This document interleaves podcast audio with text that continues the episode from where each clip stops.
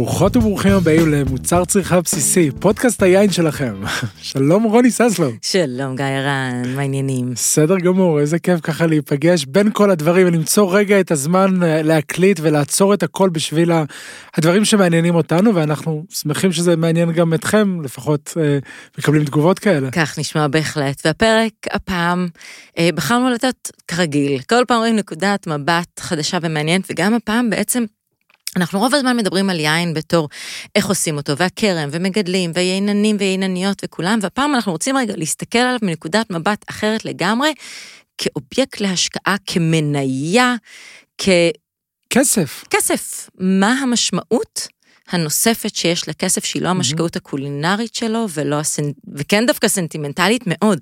וזה מדהים איך אצל אה, אספנים ואספניות זה, זה לא השקעה אה, רק כמו שקונים מניות, אה, למרות שיכולה להיות אפילו רווחית יותר, אלא זה מין תחביב עם הרבה תשוקה שלרוב הם לומדים בדיוק על הבצירים ומה שווה יותר ומה שווה פחות, כאילו משהו שממש משקיעים בו.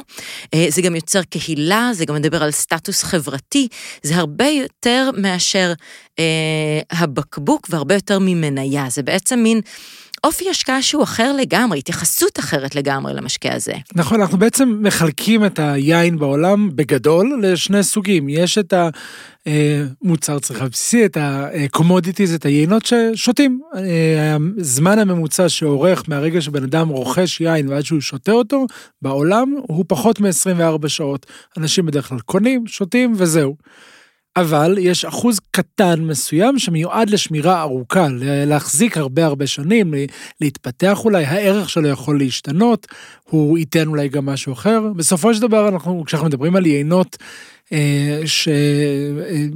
שרואים סביבנו בשוק, הרוב המוחלט של היינות, 90% מהיינות בעולם, נועדו לשתייה מיידית, תוך שנתיים, שלוש, ארבע, אין להם באמת ערך שהולך ועולה עם השנים, יש אפילו יינות שצריך לשתות תוך חצי שנה ואחרי זה, זהו, נגמר חלון השתייה. בדיוק, הערך שלהם יורד, שזה מאוד שונה ממה שהיה פעם בעבר. פעם היין היה יקר יותר, ככל שהוא היה זול יותר, כי אתה יודע בוודאות שהוא טוב, שהוא איכותי, שהוא לא יתקלקל. ובעשרות שנים האחרונות בעצם הדבר הזה השתנה לגמרי. שיש באמת, כמו שאמרת, את מה שאנחנו שותים ביום-יום, ויש אחוז אחד, מדברים על עד אחוז אחד, שמיועד לעישון מעל 15 שנה. כן, כן, ואת היינות האלה אנחנו מכירים מאזורים כמו בורדו, כמו אה, בורגון, פיימונטה קצת, ברולו, ברברסקו. שזה גם צריך לחשוב איזה רגע שזה, בעצם מה ישפיע על המחיר, איזה, איך אנחנו בוחרים אמ, למה יש פוטנציאל התיישנות ולמה לא, הרבה מזה זה התדמית של היקב. זה בעצם אומר שזה משהו שמצטבר לאורך הרבה שנים, וקשה להיות אה, שחקנית חדשה, יקב חדש, ולהגיד, אוקיי, אני עכשיו, כי צריך להוכיח, צריך נכון. לצבור את הזמן, את האמון, את היכולת להשוות לעבר. אה, אז זה בעצם בעיקר השחקנים בזה, הם שחקנים ששם כבר הרבה מאוד זמן. נכון, נכון, באמת הרוב המוחלט זה צרפת, איטליה, קצת ספרד. אה, טיפה פורטוגל, יינות מסוימים, אבל גם אפשר להתחיל לראות קצת יינות כאלה ביתר העולם, אם זה בארצות הברית, באוסטרליה, פנפולד זה גריינג' ודד ארם ואופוס וואן, אלה שמות של שלושה יינות מאוד, סקרימינג איגל, יינות מאוד מאוד אה, יוקרתיים ונחשבים מארצות הברית, מאוסטרליה, כאלה שאנשים מוכנים באמת אה, לשלם עליהם מעבר למחיר של היין כשהוא יוצא מהשוק. בעצם אנחנו מדברים על כאלה שהמחיר שלהם משתנה במהלך השנים. נכון, וזה לרוב לא יהיו יינות שאתה הולך לחנות ומבקש אה, שתמוטון רוטשילד, או רומני קונטי 45, אלא זה בעיקר נמכר במה שנקרא הבורסה של היין, או מכירות פומביות של היין, בדיוק, ו... זה מביא אותנו לאורח הראשון שלנו. כן, כן, הולך להיות לנו פרק בינלאומי, אז אה, תצחצחו את האנגלית שלכם בבקשה, את השמיעה באנגלית. אנחנו הולכים לארח אנשים אה, מהעולם שייתנו לנו זוויות שונות על מסחר ביין, והאורח הראשון שלנו מגיע מהבורסה של היין. אה, הבורסה של היין יושבת בלונדון, ו... שם בעצם סוחרים ביינות איכות. הבורסה, הבורסה עצמה זה הפלטפורמה, זה המקום שבו אה, סוחרים אה, ביין. אנחנו נארח נציג של חברה שנקראת קארט ויינס. קארט ויינס זה בעצם ברוקרים של, של אה, יין, שמאפשרים לאנשים לרכוש את היין, אה, להשקיע, למכור אותו וכן הלאה. היתרון אה, בבורסה של היין, במהלך הזה שקורה דרך עכשיו, ועוד אולי נשאל ונשמע ממנו, זה שהרכישה נעשית אה, וירטואלית, קונים את הבקבוק, אבל לא, הוא לא מגיע פיזית אליי, הבקבוק מגיע למחסנים מקוררים בשמירה אופטימלית של היין, כשרוצים למכור את היין אחרי זה, הערך שלו כמו מניה ידוע, שמור ורק אה, הולך ועולה, כי הוא נשמר כמו שצריך במחסנים של, אה, של לייבקס, של הבורסה של היין. כן. והם, אנחנו נעלה את הלינק לאתר שלהם, לפייסבוק שלנו, לפורום, ותוכלו לראות, כי הם עכשיו גם בעצם בגישה של להציע אה, לא בהכרח פר בקבוק, אלא באמת קצת כמו מניות, שאפשר לבחור סכום ולהשקיע אה, אותו לאורך הזמן. אז זה מאוד מעניין, וכשעשו השוואה, אה, איך ה-SP50, SP 500, ה-500 תאגידים הגדולים ביותר, עשו בשני העשורים האחרונים, לעומת של היין, של היין עשה 8% יותר. אז אנחנו כאילו מסתכלים על זה בתור משהו קטן, אבל גם כהשקעה כלכלית, אנחנו רואים שכרגע הוא עושה טוב, בטח כשיש אי יציבות בשווקים, כמו שאנחנו רואים בעולם. צריך לגוון השקעות. בהחלט. הלו מרקוס. How's it going? Very good. So uh, actually, Ronnie and myself, we started uh, discussing and uh, uh explaining a little bit to, to the listeners about uh, uh, the what you do at Liv-ex and Cult Wines, but maybe we'll allow you to present it mm-hmm. in your words. what exactly is Liv-ex? What exactly is Cult Wines? So um, Cult Wines is our company. Um, we are a fine wine investment company. We build uh, individual bespoke portfolios of physical fine wines for high net worth investors all over the world. We look after 300 million of these investors. We have offices in London, Hong Kong, Singapore, Shanghai, New York, Toronto, uh, amongst other places. And we build those portfolios based on target returns, timescales, investment level uh, in order to provide the investor with the best level of return we possibly can, given their level of risk. So that's Cult Wines. That's our business. Um, Liv-ex um, is is nothing to do with us per se. Liv-ex is the London International Vintners Exchange. So Liv-ex is kind of like the stock exchange for fine wines. So we're, we're members of, of Liv-ex. We use their data for, um, for, for information for research purposes. We use their indices. We use their pricing. Uh, we can trade on their exchange if we want to, but but they're not part of our company. Okay. Can you tell us a bit what are the things that will influence the Liv-ex as far as the prices, accept time? What will influence the price of wine? So, the fine wine market is unique um, because it's a supply and demand imbalance which affects pricing, which is why it's diversified to the financial markets. Uh, at the end of the day, if you're talking about a uh, a bottle of wine, okay, a bottle of fine wine that we will be able to invest into. You are buying that wine today, okay, let's call it Chateau Mouton 2010. I can't guarantee you that in one year, two years, three years, five years, whatever, that that price of that wine is going to increase. But I can absolutely guarantee you that in one year, two years, three years, five years, there are less remaining bottles of that wine because it's simply a consumable asset. People are drinking it. Okay, so what that means is over time, supply is removed from the market. And it's sort of economics 101 to say that the expectation is therefore that the remaining bottles of those wines will increase in value over that time period. So that's the key factor which drives fine wine pricing is consumption, which is the reason why it's uncorrelated to the financial markets. Okay, so it is counting on the people not only buying it and keeping it, but obviously drinking it. So there are less and less bottles. So the ones that are left are more expensive. Other than that, what could influence the price or the the demand for it, even more than the price? Yeah, yeah, yeah. So, so, so at the end of the day, there's there's many many reasons why people would use fine wine as an asset and why financial sorry why fine wine prices would increase. So there's a few things. For example, um, inflation. Okay, now inflation is driving up the price of producing wine. So winemakers are, you know, they spending more money on electricity, spending more money on land, spending more money on um, employees, and therefore what they're doing is they're pushing that cost onto the end consumer. Their, their new wines are released at a higher price. Okay. Now what that means is wine drinkers simply buy older vintages that have more bottle age uh, and when more people buy that asset, take that asset off the market, that increases prices. when we see, uh, at the end of the day, we're talking about you know, a luxury asset.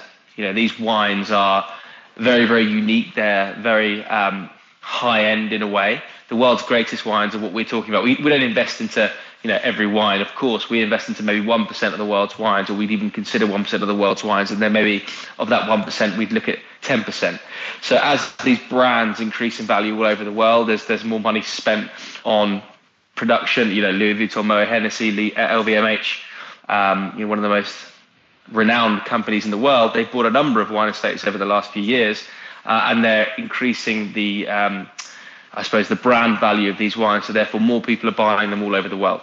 So eventually, is it more about making money or more about uh, investing in wine?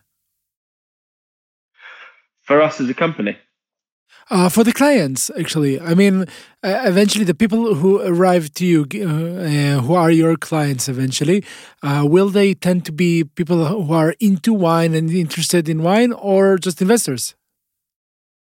Yeah, um, good question. The clients of Cult Wines are investors. At the end of the day, they are looking to make a return by investing in fine wine, and they are looking to invest in a diversified asset class.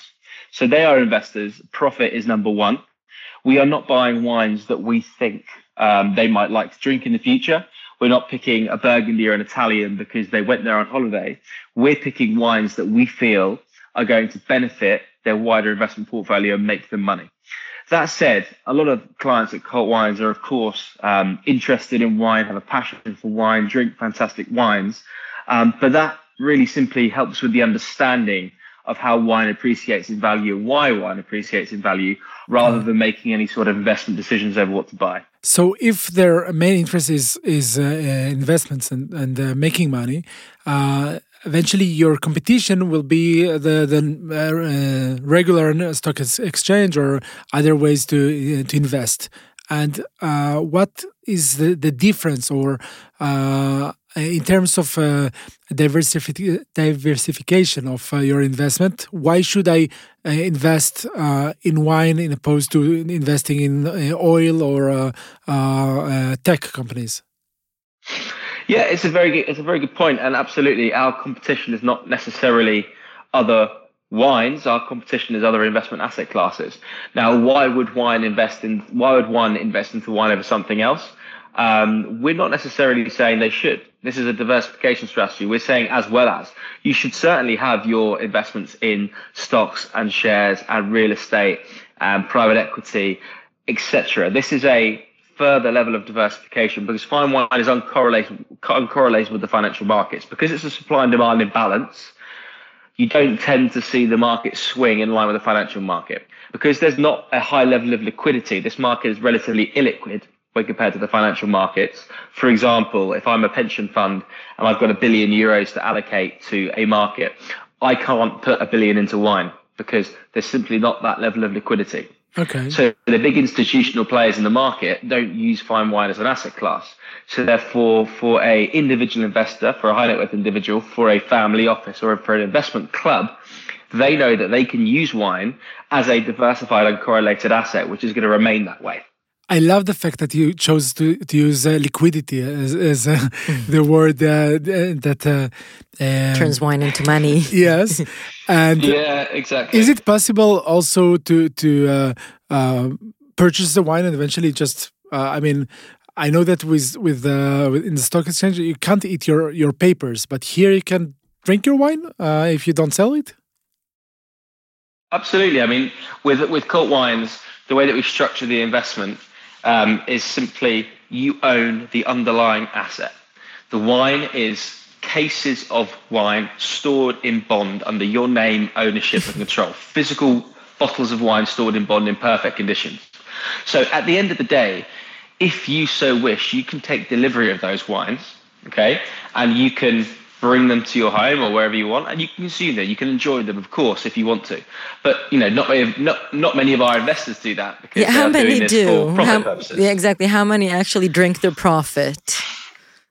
Well, the thing is, with uh, with with Cult Wines, at the end of the day, we're an investment company. But once our clients or investors of Cult Wines, once they've invested with us, then we do most other things to do with wine for them. We set up home drinking collections. We set up visits to wine regions, tastings, all these kind of things we do for the client. So if a client has an interest in us helping them with a drinking cellar, then we'll build a separate drinking cellar that maybe different wines, wines that they like to drink. For example, you know, you might like drinking champagne, Burgundy, for example, but in your investment portfolio, we've put Bordeaux, Italy, and Rhone. So they're two separate things. So we do see, you know, maybe 30, 30, 30, 30 30, 40% of our clients will in some cases buy wines from us that they intend to drink, but they will separate them from their drinking from their investment portfolio. Not many clients, not many of our clients look at their investment portfolio and then one day decide to flip it on its head and, and take those wines for uh, for consumption. Yeah, and and taking in the long pic, the the wider picture, uh, how do you see the difference as far as ups and downs with the market when you do invest in wine? How resilient is it to to markets going up and down? How stable of an investment is it? Uh, is it what? Let's say even what percent of profit can you expect if you can say that at all? Yeah, so so for our clients since 2009, we've averaged around eight and a half percent net of fees for our clients, uh, which is which is quite strong in, in, a diversified asset class the main thing for our clients is that it's uncorrelated to the financial markets and it's pretty stable because if you're looking at wine, you're looking at the consumption of wine over time is, is relatively uh, consistent. So if you look at wine over a five to 10 year outlook, which is what you should look at it at, you're going to see stable levels of returns. Of course, like any asset class, if you buy wine and expect to sell it in a year or two, then there could be some fluctuations based on, um, you know, brand perception, based on drinking habits in certain parts of the world. So for us, it's a longer term asset. And if you invest over a longer term, then you should see anywhere in the region of 7 to 12% per annum. Wow, that's okay. fantastic. Yes. And now, maybe one last question. And uh, let's say no one is listening right now.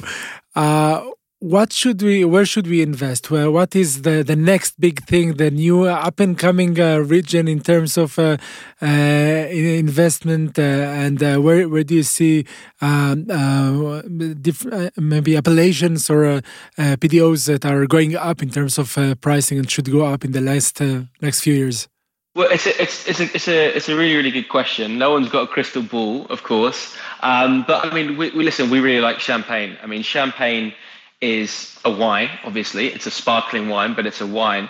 And it lasts as long as red wine. You know, red wines will last up to 50 years, some of the greatest red wines, which means you've got a lot, lot of time for those wines to appreciate. White wines don't last as long, so less of a portfolio will be in white wine, maybe only a couple of a percent, but, but 10 to 15% will be in champagne. That's because when champagne is produced and released, typically people drink champagne very, very young and very, very early because they see it as a celebratory drink or a whatever it may be. Um, and therefore, a lot of the supply gets taken off the market very, very quickly. So if I'm looking at a 2008 bottle of Burgundy, it's not, it's in no way, shape, or form as rare as a 2008 bottle of champagne. Now, since the end of COVID uh, in, in, in the West, when lockdown ended in 2020, we saw a massive pent up demand for luxury assets, and in particular champagne. So we saw this big rally in champagne where people were buying champagnes and understanding that you can hold them for a longer term, lay them down, and enjoy them later on. And that pushed the price of a lot of the top champagnes up sort of 50, 60% up, and, uh, up until the end of 2022. Now, what we've seen in the last six months is interesting. We've seen a little, a, little, a little bit of a pullback. We've seen some of those wines that went up that fast lose 10, 15% because you know the market was you know went up too fast. And actually, for us, that means there's some deals out there. So the opportunity is to buy champagne. We feel at this point in time. Okay, okay, we're going to buy some champagne probably maybe tonight. Uh, thank you so much. Or it was keep so it. so interesting. thank you for joining us. No worries. Well, I, I would say buy two. Buy yeah, two. Exactly. thank you so much. Thank you. And Bye. No worries. Thank you very much, guys. ביי ביי. All the best. Cheers. וואו, אוקיי, אז, אז בואו נשקיע. כן, ממש. אנחנו רואים שזה גם יציב יותר, גם עולה יותר, וגם הערך שלו לרוב יעלה, אלא אם כן, השקעת oh. אלפים, קנית אפילו במקום שאתה סומך עליו בעבר, ואתה מגלה שהבקבוק מזויף. אוי אוי, ומה עושים במצב כזה? איך אה, מזהים את זה? איך יודעים? למה שיזייפו בכלל את, ה, את כל היינות? טוב, למה זה... למה זה כי... כי זה שווה הרבה מאוד כסף, ובסופו של דבר אם תיכנסו היום לאמזון, אי-ביי ושוט, אפשר למצוא שם כל מיני בקבוקים אה, ריקים של יינות מאוד מאוד נחשבים, שנמכרים בעשרות דולרים לבקבוק. גדול. ואפשר... כן. ולזייף תמיד היה מי שלפחות, בוא נגיד, ינסה, ולפני כבר כמה שנים ידענו את העקיצה הכי גדולה, מי שעדיין לא ראה סאוור גרייפס, חובה, זה אין שאלה בכלל, אחד הסרטים, אבל אל תראו את זה, אל תראו על מה זה לפני, פשוט תיכנסו לזה. ואז אז מי שיזייף יש, אבל עם זאת אמרנו זה, זה תחום שכל מי שבו כל כך חנן ליין, כל כך מעניין אותו, כל כך מסתכל עם כל כך הרבה נקודות, ו, ובדיוק התווית בשנה הזאת בדיוק השתנתה, ובבציר הזה הם לא ייצרו את הבלנד הזה, ו, ויש מישהי שמומחית לדבר הזה ברמה בינלאומית, אה, מלמדת, הקימה צוות.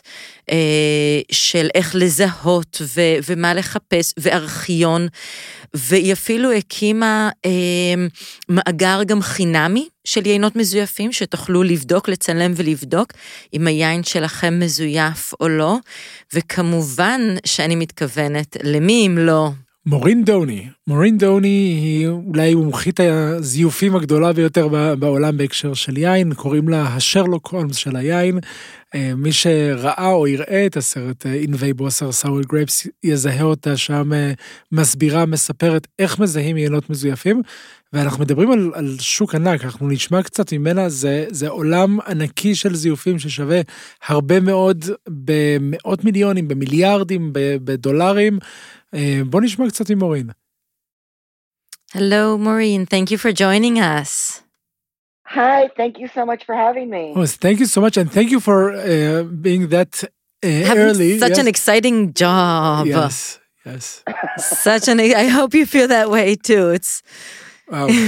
wow, wow. It's it's bizarre. It's not. It's it's. I'd rather be in your time zone and drinking a glass of wine and not drinking a cup of coffee. Yeah, But thank yes. you for waking up early for us. We really appreciate it. Sure. Thank you so really much. happy to. And uh, I actually had the pleasure of uh, listening to to a presentation you gave uh, several years ago, and it was mind blowing. I mean, the size of of this uh, uh, uh, this market of uh, of uh, fraud uh, or uh, fortified. You say? Uh, Counterfeit, fraudulent. Yeah, kind of. Yes, fraudulent. yes. It's it's huge. I mean, uh, what is what is the size of this uh, market? Well, so I think it's important that people understand that when we talk about the size of um, the market, we're, there's there's counterfeit wine and then there's wine fraud. So, according to the WHO, the World Health Organization, um, 25% of all alcohol consumed globally is fraudulent. Wow. What? So that means, yep, it, that means it's either counterfeit, um, adulterated, illicit, um, and or um, it is, you know, it's gone out of regular markets. The issue with spirits is actually far larger than than wine itself. Um, but according to Acumen Research and Consulting, the World Health Organization, and the spirits business together, we're looking at upwards of 20% of all wine, uh, all wine, and that, but that's across all categories. Mhm. Um, they think that about 30% of all spirits are counterfeit in, in some markets, as much as, which is, is, you know, that's almost similar to pharmaceuticals. Um, wow, I didn't know pharmaceuticals was that high either. oh my god pharmaceuticals is so bad and it's it is different in like emerging markets tend to have a bigger issue with it and like the production of counterfeit spirits tends to happen in conflict zones Mm. so like, where? syria right Okay. now syria Yes. Wow. syria is a big source of of counterfeit spirit um northern ireland is a big source of counterfeit spirit so it, Oh. it's it, it's it's kind of really weird geopolitical how these things kind of go together but when it comes to fine wine which is what i specialize in um, i think about 5% of of all wines that are sold in the secondary market are counterfeit Wow. Wow, um, some lot. other experts think that it's as high as 10%. So we're talking only about the ones that are sold at the secondary market. So only the ones that has a secondary market and then 5 to 10%. 5 to 10% of those and then 20% globally. So, you know, a lot of the fraud comes in the lower end as well. Ah, wh- which is your most the wine you find most? Henri Jayer. Oh, Wow. Do you know to Yeah. say Uh, why? Well, I mean, it makes sense. Because they're $20,000 a bottle. okay. that, that's a good start. I can imagine although they're not going at the you know at the absolute most expensive. I mean, the, I, I would doubt it would be like a Romanée Conti 45 or something like that. That would probably someone tries to to fraudulent it, it would be easier to pick up rather than ones that you there are more of, or not necessarily. Well, no, definitely. So there has definitely been a shift in the last. So this there was this famous counterfeiter Rudy Kurniawan, and he got arrested. He's the the movie Sour Grapes that I'm in is about his situation, and so he was making old and rare bottles like the 1945 Romanée Conti. Um, and there was a, a counterfeiter, a famous counterfeiter before him, named Hardy Rodenstock that Rudy probably learned a lot from. So the problem with making old and rare bottles is that you have to get period glass. You know, you have to get bottles that, that are accurate to the time period. And then if you're good at it, you're going to get paper that's the same age. You're going to, it, just takes a hell of a lot more work. Yeah. Um, you have to age the labels, have to age the, the capsules. So over time, all of the packaging has changed. Um, you know, we went, we changed from, you know, type of metal capsules from lead to tin. Um, we've seen that that packaging laws have forced changes in packaging. So people are trying to make old and rare bottles, have to do things like lead capsules. You know, we don't make lead capsules anymore, and that, that's very difficult. They would have to, you know, age paper, so they like bake it in the oven or iron it under tinfoil to make it look like it's oxidized and old. And in the wake of Rudy Kurniawan, a lot of producers globally changed their packaging from beautiful plate pressing to digital printing. And digital printing allows for them to have like visible ink and and things like that that are that make them feel good, like they're doing something to combat fraud. hmm But the, the problem that we're seeing now is that a really good digital printer is only about half a million dollars. Mm-hmm. And that's a lot of money to a normal person, but that's not much organized crime. Okay.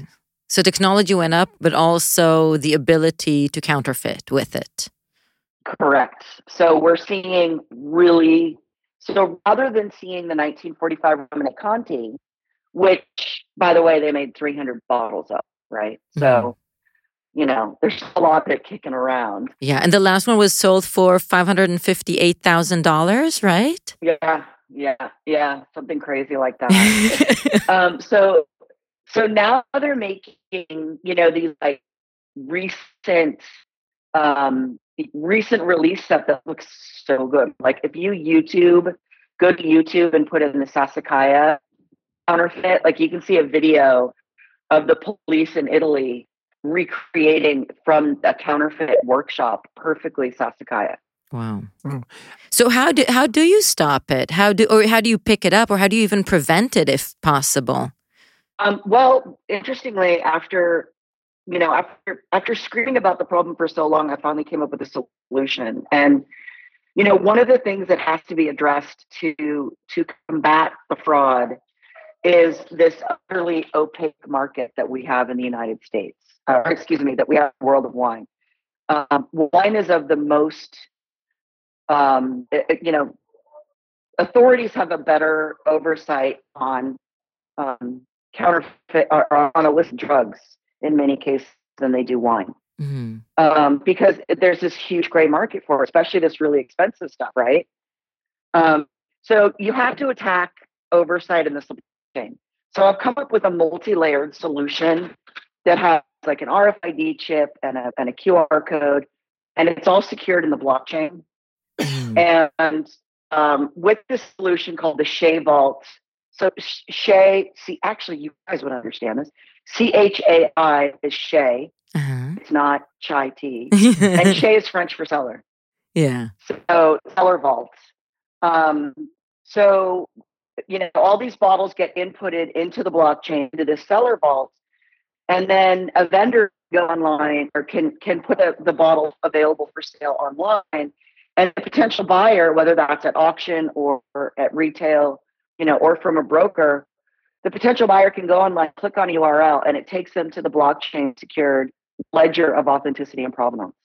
Okay, so basically, so you can show uh, or track the life of that specific Yeah. bottle.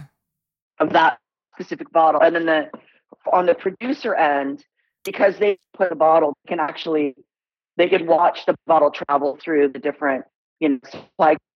I mean, they have to have their warehousing, you know, the, the distributors uh, scan the, the pallet in. Um, and but that's okay. I mean, the distributors don't want wines disappearing in the gray market either Yeah. um, and or for wines to be stolen. I mean, a lot of times, the a lot of these wines have gone so um, expensive. that Even the truck drivers and the the shippers and stuff know what they are, Mm. so they'll just take you know five cases off the top of the pallet. Mm. Know, so it happens in transport. You know, even in the um, the legitimate market, bottles go missing and get swapped out. Mm. Um, and and so with Chai Vault certification, if you own a bottle, you don't own a bottle of 1982 Petrus. You own that bottle of 1982 Petrus. So like in storage, they can't swap it out because that happens all the time. Wow. You know, if somebody knows that that you have particular bottles, well, a, a lot of times they eventually get caught, but sometimes they don't.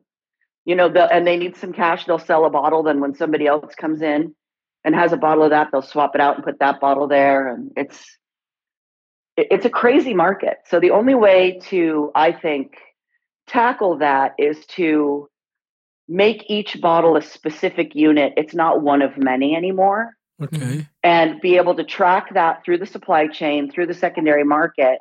And what's really interesting about this is that some of the the side benefits are that it um, it provides some inventory control because you can scan a bottle from from out of one area into another area just by going through a portal.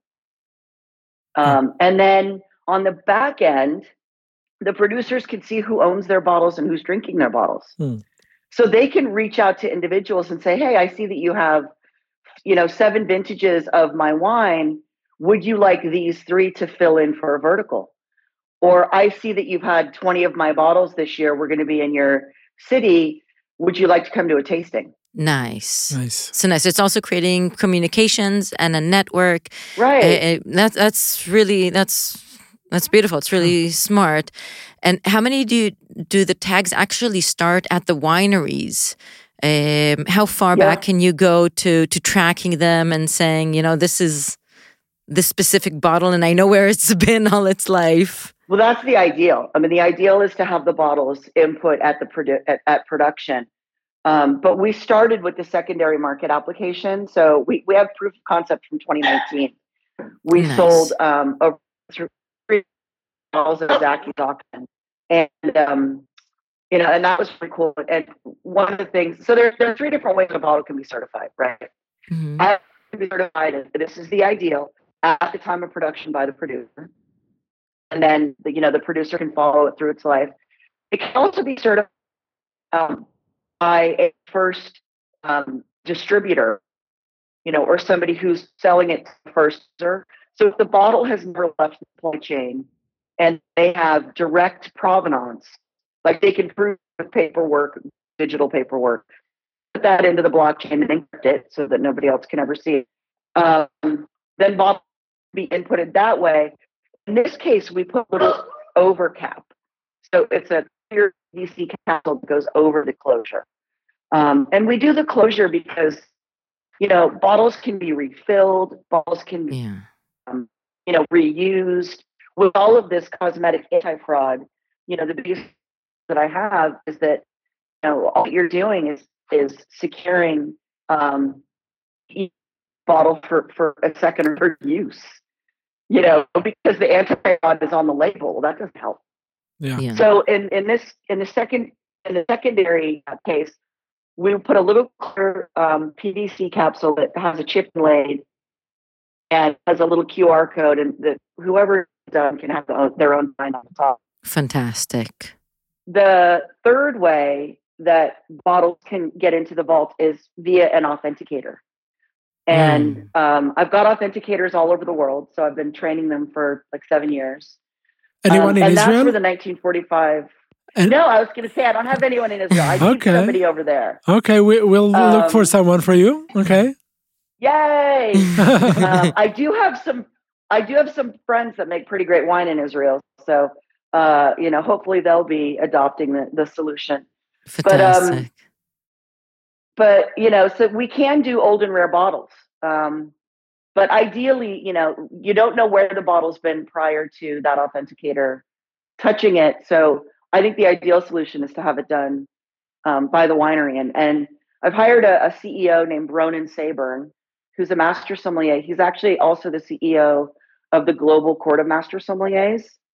And um, he and I were in Napa last week, and we had very good, we had great reception. So producers are very excited about this. Wow. So hopefully we Good. can tackle the, you know, Good for yeah, from many Yeah, different directions. And I saw also yeah. uh, that on your site there's uh, that you can uh, check your own wine with a website resource, and for the wines of uh, of Rudy, it's uh, it's Yeah. the, the free uh, version, Yeah. which I thought Yeah, was so really on- nice. on winefraud.com. Mhm. Um, after the trial, I decided, after the trial, we went in and we, we looked at all the evidence and we cataloged all the evidence. And I said, you know, I've been collecting this evidence now for 15 years and people need this resource, you know? So we created winefraud.com and it is a membership.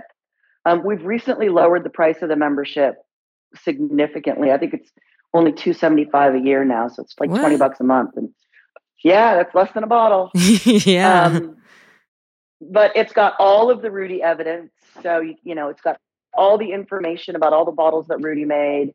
Um, but it's also got, you know, thousands of authentic bottles. So, you know, if you have a bottle and you're not sure, you know, whether you're a vendor or a collector, you can go ahead and, you know, look at the resources that we've got and see, um, you know, if, Wow. how your bottle stacks up. So, trying to help.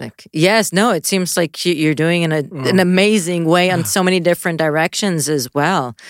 Um, Oh, thank you so Yeah. much. So, so, Yes. so interesting. Uh, unfortunately, I mean, we have many more questions, but unfortunately, we'll need to uh, to wrap it up uh, here, and uh, we'll probably have more questions uh, coming up uh, on our uh, uh, through our website or uh, our uh, Facebook Okay. group. So uh, we'll try and uh, send them uh, your way, uh, hopefully. And, uh, absolutely. And yes. people can always reach me at info at winefraud.com and you know, we are here to help. So if people have questions, uh, oh, please reach out. Thank you. Thank you so much, Thank you so much for all for you're doing. Thank you guys. And have a have beautiful a day. day. You too. Thanks. Thanks. Bye. Bye okay. bye. Bye bye. וואו. וואו. טוב, זה, נגענו רק בקצה של הקרחון, יש פה עולם ממש. מטורף. אבל עולם, בדיוק, עולם מטורף שאנחנו, 25% מהאלכוהול בעולם מזויף. כן, כן. זה מטורף, אני מדברת על 5-10% מהיינות, זה פסיכי, וזה כן. זה יפה באמת איך היא מסתכלת על זה מכמה כיוונים, גם למנוע את זה בעתיד, כן. גם לשתף במה שקורה עכשיו, וגם לאפשר לאנשים לבדוק אם היין שלהם אכן אה, כן, מזויף או לא. כשבעצם אנחנו מסתכלים פה על זוויות שונות. אלכוהול, בהרבה מאוד מהמקרים אנחנו מדברים על, על אלכוהול זול יחסית יומיומי, ואנחנו מדברים על כמויות, ושם הזיוף הולך ממקום, מזווית שהיא שונה, ועל ווליומים. כן. אה, ביין, ו, וספציפית מה שדיברה כאן, זה על היינות, האיכות, ה- היוקרתיים והגבוהים, ושם לזייף בקבוק אחד, ו, ולצורך הדוגמה לקחת בקבוק אה, ששווה 100 דולר, ולשים את התכולה שלו בתוך אה, בקבוק ריק שקנינו באי-ביי, אה, שעלה לנו עוד 20 דולר. יכולים למכור את זה ב-5,000 דולר אחרי זה. האם זה שווה את המאמץ, הרווח של ה... שיש פה באמצע? כן, כן, כנראה. לכמה אנשים בכלל שכן, ו... ומסכן אותי גם להבין כמה זה קורה בארץ, ובכלל מה, מה ההתייחסות לאספנות, כמה אספנות יש בארץ עכשיו. אנחנו מדברים בעולם, אנחנו מדברים על השווקים הגדולים, על המכירות הפומביות הגדולות, mm. גם מבחינת היינות וגם מבחינת ה... המרתפים עצמם, כן. כמה מרתפי יין יש לאנשים בארצנו, ובשביל זה אה, אנחנו נזמין את מורן עשור, שמורן עשור היא יועצת יין, סומליה לשעבר ומומחית יין, שכבר חיה אה, את עולם היין בעיקר מהצד של האספנות כבר כמה עשורים בארץ. שלום מורן. היי hey, מורן. שלום, שלום. תודה שהצטרפת אלינו, מה שלומך? בסדר גמור, מה שלומכם? מצוין מצוין אנחנו מדברים על אה, אה, זייפנות אה, של יין על זיופים של יין בעולם על אספנות של יין בעולם על מסחר בורסת היין נכון וזה אנחנו חושבים בעולם על סכומים אסטרונומיים ודמיוניים של שוק ששווה מיליארדים וזיופים ששווים מאות מיליונים בדולרים ו... אבל מה המצב שלנו פה בארץ כמה קיים פה בכלל שוק של אספנות. אוקיי okay. שוק האספנות בארץ קיים אכן. התחלה טובה. כן. אה, בואו נחלק אותו לשתיים. יש את האספנות של היינות הישראלים, mm-hmm. שהשוק הכשר, בואו נקרא לו ככה, ושם יש את הבורסה שלו ויש את האספנות שלו, וזה מאוד מאוד, יש, יש הרבה סחר סביב זה. הוא בהכרח אה, כשר? כן. כן, אנחנו מדברים על מותגים מובילים כמו אה, ירדן, ששם קצרין כמובן, mm-hmm. אה, על אה, קסטל גרנד וין, על יער יתיר. המערה. אה, אוקיי. המערה, כן. זה ארבע נגיד... מותגים כשרים שיש פה, יש המון סחר סביב זה והמון, גם אספנות. כי מי שמעניין אותו, מעניין אותו כשר? כי נגיד, אני מתארת לעצמי שגם כן. קסטל לפני אה, שהוא היה כשר, או מרגלית, זה יינות שאנחנו יודעים שיש להם פוטנציאל התיישנות נכון. נהדר. נכון, רק שאפשר, אם אנחנו מדברים גם על בורסה של יין, אז אה, בקסטל ובמר... בוא ניקח את קסטל כדוגמה, כי קסטל רק מ-2003 הפך להיות כשר, אז אם אנחנו מסתכלים על כל היינות עד 2003, אה, מבחינת הבורסה הם, הם די נתקעו במחיר שלהם. וואו. מ-2003 זה היה פיק, המחיר, אה, המחיר קפץ, גם אם עכשיו משיגים 2003 כי זו השנה הראשונה שהוא כשר, אז הופך להיות עוד יותר נדיר. כי מי הקהל? מי בעיקר האספנים שקונים את היינות בארץ? ביינות, ביינות זה בעיקר הקהל החרדי, בעיינות הכשרים. אשכרה. כן, כן, כן. חרדי, דתי. כן. אשכרה. חרדים, דתיים, אה, קהל מאוד גדול, אה, כל מיני כן. מקומות שהם בארץ. קונים לשם אה, כמו מניות, עליית הערך ומכירה? כן, כן, כן. כן, כן לא בשביל כן, לשתות כן. משהו יקר, חלק אלא... חלק כן, לא, לא, חלק גם שותים, חלק אספנים פרטיים שרוצים לשתות, בחגים, באירועים, ופותחים שולחנות של דברים מטורפים. אוקיי, okay, כש... מישהו שמחתן את הבת שלו, מחפש את הבציר, ש... בציר מיוחד שהילדה נולדה בו, או, או בר מצווה, או דברים כאלה. ואז איזה יינות בעיקר וממש... נחשבים? נגיד, מה היינות אה, הכי נסחרים? ש... בישראלים או שתיארתי מקודם? כן. זה, זה, זה, את אומרת, זה הרביעייה הפותחת. כן. זה הרביעייה הפותחת, כן. כן. זה בעיקר הסחר, והרבה ירדן, ירדן, ירדן מוביל כמותג. אבל בסופו של דבר אנחנו מדברים על שוק אה, אה, קטן ועל יינות שעם, שעם כל ה... עם הרבה אהבה שיש לנו לשוק הישראלי, לכמה זה כבר יכול נכון. להגיע? מה המחיר המקסימלי ליין אה, מתיישן ישראלי? אין, לא ראיתי משהו שעובר את השלושת אלפים. אבל אה, בוא נגיד ככה שעקבי רמת הגולן תמיד ידעו לקרוא את השוק, ועוד עכשיו שהם התחברו עם, אה, עם חברת שקד, שגם להם אה, יש את הזכות, הם, הם הוציאו מותג שנקרא קרי אליט, מותג מעל קצרין, שניתן למכירה רק מהיקב, אפילו לא סיטונאי, שני בקבוקים בשווי של 2,000 דולר. אוקיי. Okay. בקבוקים בשווי של 2,000 דולר, ומקבלים יחד עם זה איזה מטבע וירטואלי. אוקיי. יש בלוקצ'יין. של... כן, כן. אז אה, זה באמת גם היה, איזה 265 בקבוקים נוצרו מזה, וזה זה משהו. שעכשיו יצא. הושק... אה, וכשאנחנו מדברים הושק. על, שוק ישראלי, שוב, אנחנו גם מדברים על שוק שהוא יחסית קצר במשך שלו. זאת אומרת, אמרת קסטל רק מ-2003, רמת הגולן... נכון. אה, אה, מ-1983. כן, ו... אבל יש מעט מאוד יינות ישראלים שנסחרים, שהם בני, שהם בני יותר מ-20 שנה. זאת אומרת, פרט לרמת הגולן, שאר היינות שדיברתם עליהם הם, הם בני עד 20 שנה. נכון, נכון, כי באמת כל, כל העניין, ה... זה לא שהיו לא היו אספנים לפני, אבל באמת הקפיצה היא בחמש שנים האחרונות, שממש ממש אה, אה, נכנסו יותר, אה, ממש הסחר הפך להיות יותר גדול. מה את חושבת שקרה, שגרם לסחר לעלות בחמש שנים האחרונות? שאלה מעניינת. קורונה קשורה? ביחד עם ההתפתחות, לא, לא, לא, לא, לא, לאו דווקא. אני, כן, צריכת היין גדלה, אה, התרבות היין התפתחה. כן, ויכול להיות גם ההתייחסות המקומית באמת ליין בתור משהו שכיר ולא רק מוצר צריכה בסיסי השתנתה. נכון, נכון, אה, אבל אני חושבת שזה התפתחות אבולוציונית אה, נכונה בכל מדינה מתוקנת. כן, כי זה, זה יכול להגיע ל- ל- לממדים יותר גבוהים, אה, כמו בלונדון, שבאמת יש בורסה ליין רצינית. אה, אני לא יודעת, אם, אני, אולי, אולי ישראל תגיע לשם. כן, כי מי אולי, בעצם קובע, מי בעצם קובע את המחיר? הרי אין לנו באמת... אז זהו, אז זהו, שאין לנו מנוע חיפוש, אין לנו את הוויין סרצ'ר, כמו הוויין סרצ'ר העולמי. יש לפעמים יינות של ישראלים שהם מיוצגים מהוויין סרצ'ר, אבל אז המחירים הם, הם ממש לא, הם לא משקפים לא, את מה באמת, שקורה הם פה. לא משקפים, בדיוק. אה, אם החנויות בארץ יתחילו לפרסם את המחירים שהם מוכרים בהם באמת בוויין סרצ'ר, או שיהיה מנוע חיפוש מקומי אה, ש- כזה של יינות ישראלים, אז באמת מש, מש, בינתיים משתמשים באינטרנט, יותר כן. מידע ממה שרואים באינטרנט. וכמה את פוגשת אה, מרתפים מקומיים אה, אוספים עם יינות מהעולם? אה, כמה אנחנו נחשבים לאספנים בינלאומיים? יש פה, יש פה איזה ברנז'ה, אה, לא גדולה, יש פה ברנז'ה ש, שאכן יש להם יינות אספנות אה, מהעולם. אה, חלק נוסעים, קונים, אה, מייבאים אה, בעצמם. מאוד קשה, אבל זה, זה, נגיד בשוק הישראלי למכור יינות ישראלים יותר קל. להתחיל למכור יינות תוצרת חוץ בישראל, אספנות זה קצת יותר קשה למצוא קהל.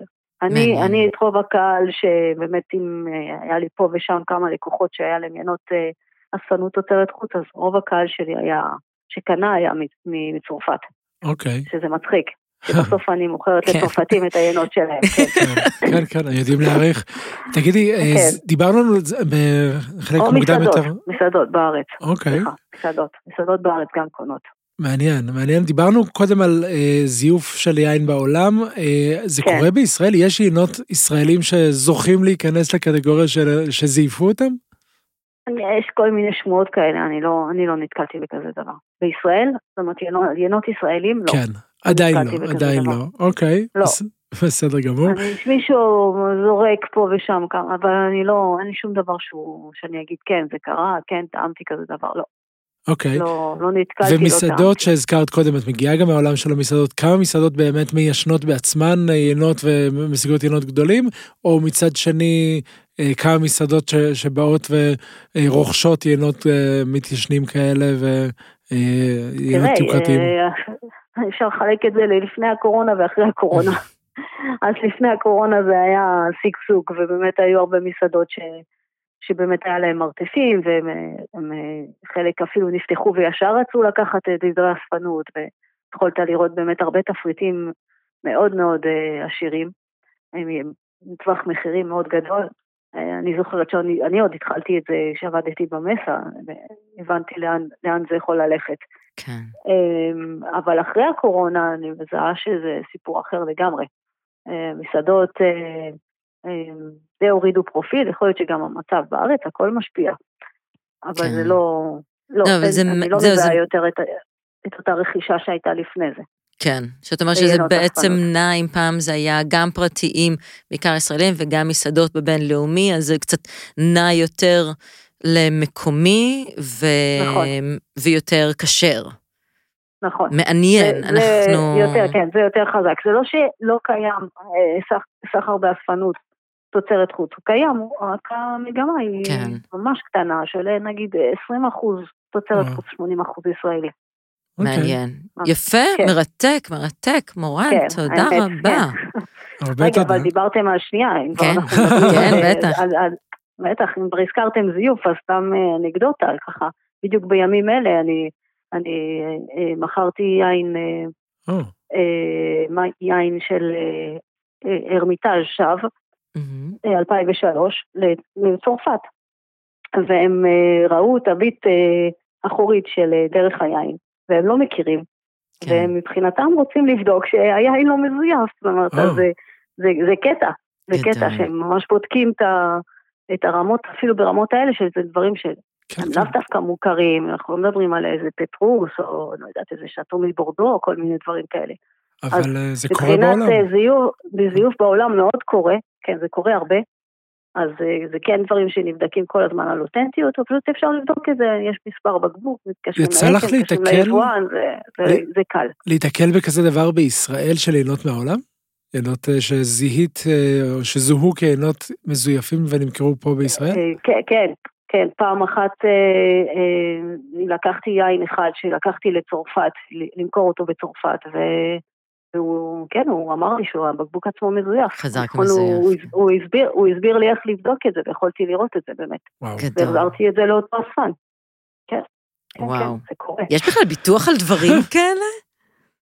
אה, לא אני באמת. יודעת, אם- לא נראה לי שיש מישהו שיבטח על את זה. זיוף לא, אני לא חושבת שמישהו מבטח, אבל יש ביטוח על... לא, אבל יש כאן אה, עולם חדש ושלם של אה, הזדמנויות עסקיות שעוד לא נכנסתי אליהם. גם הזדמנויות להשקעה, שלא נשכח, זה באמת נכון. באמת השקעה. זה השקעה לטווח ארוך ומשתלמת. את יכולה ל- לראות ולהגיד כבר לאורך השנים בכמה אחוזים פחות או יותר את רואה עלייה? לעינות הישראלים? סביב, סביב, סביב ה-10 אחוז פלוס מינוס לשנה. זה יפה, קצת, קצת, קצת כמו נדל"ן, לא? כן? כן, כמו נדל"ן כן. בשנה, סבבה. כן, נכון, כן. אבל צריך, אה, צריך לדעת גם לשמור נכון, נכון. צריך לדעת אה, וגם סבלנות. למכור את זה. בדיוק, כן, איך למכור ו... צריך מוניטין כדי ל- ל- שיהיו מוכנים לרכוש ממך את היין, שיאמינו שזה נשמע כמו נכון, שצריך. נכון, כן. נכון, נכון. אז מי שרוצה עוד להתייעץ יותר ממוזמן, אה, אני מניח להתייעץ אה, גם איתך, ונזמין אותך אה, בשמחה. אולי לענות לשאלות שבטח יעלו אצלנו בפורום היין מוצר צריכה בסיסי בפייסבוק. והרבה בטח, הרבה, בשמחה. תודה תודה. תודה מורן. ותודה. תודה שהזמנתם אותי. תודה. ביי ביי. ביי. מרתק. אז עכשיו תוכלו לבחור אם להשקיע בנדל"ן, להשקיע בביטקוין, להשקיע אולי בבקבוק יין וחצי מיליארד דולר. האופציה קיימת, התשואה או שהיא תהיה גבוהה, או שתגלו שיש לכם זיוף. יין, לא רק מוצר צריכה בסיסי. כן. תודה רבה רוני ססלוב. תודה, גיא הרן. ביי ביי. ביי.